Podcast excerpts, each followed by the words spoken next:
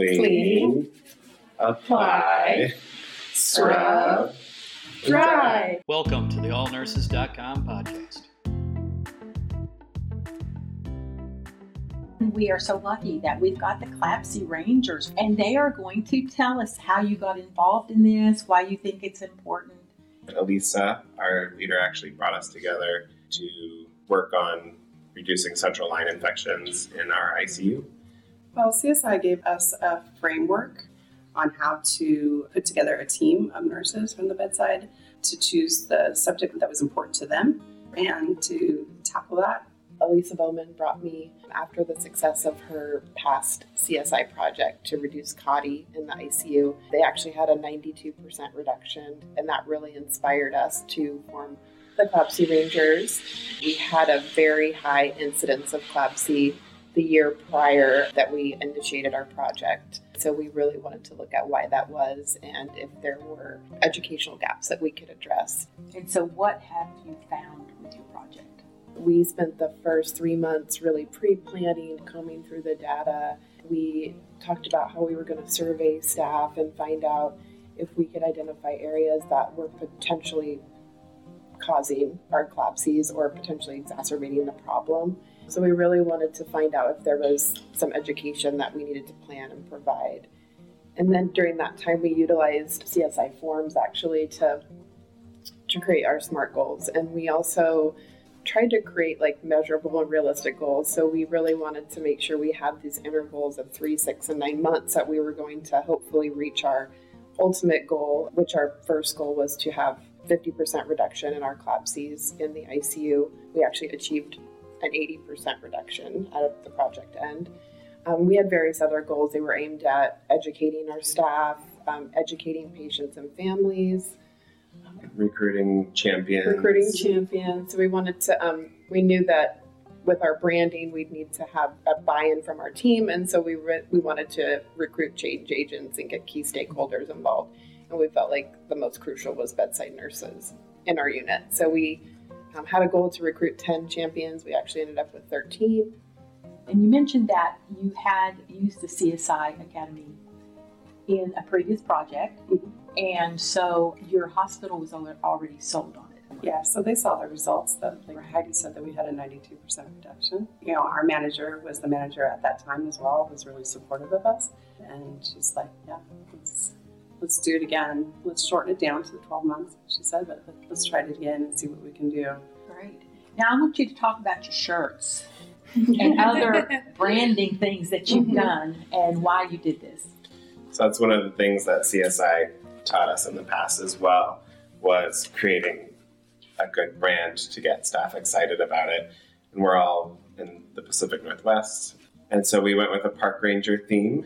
Um, we started out with the slogan, only you can prevent CLABSI, um, kind of like Smokey the Bear.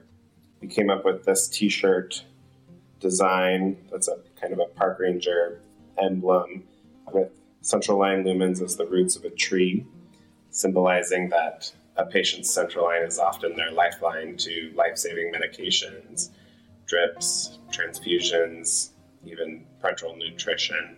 So it's like key thing in an ICU that the patient really needs. And when we have a problem with infection, it's it can cause a lot of harm to the patient. And then on the back of the t-shirts, we have, Right. it's a mnemonic that of CLABSI, which is the things that we have, how to prevent CLABSI. So when we're walking down the walking down the halls, people look at this and they're reading it and trying to figure out, oh yeah, this is what our goals are. This is what we're going to do.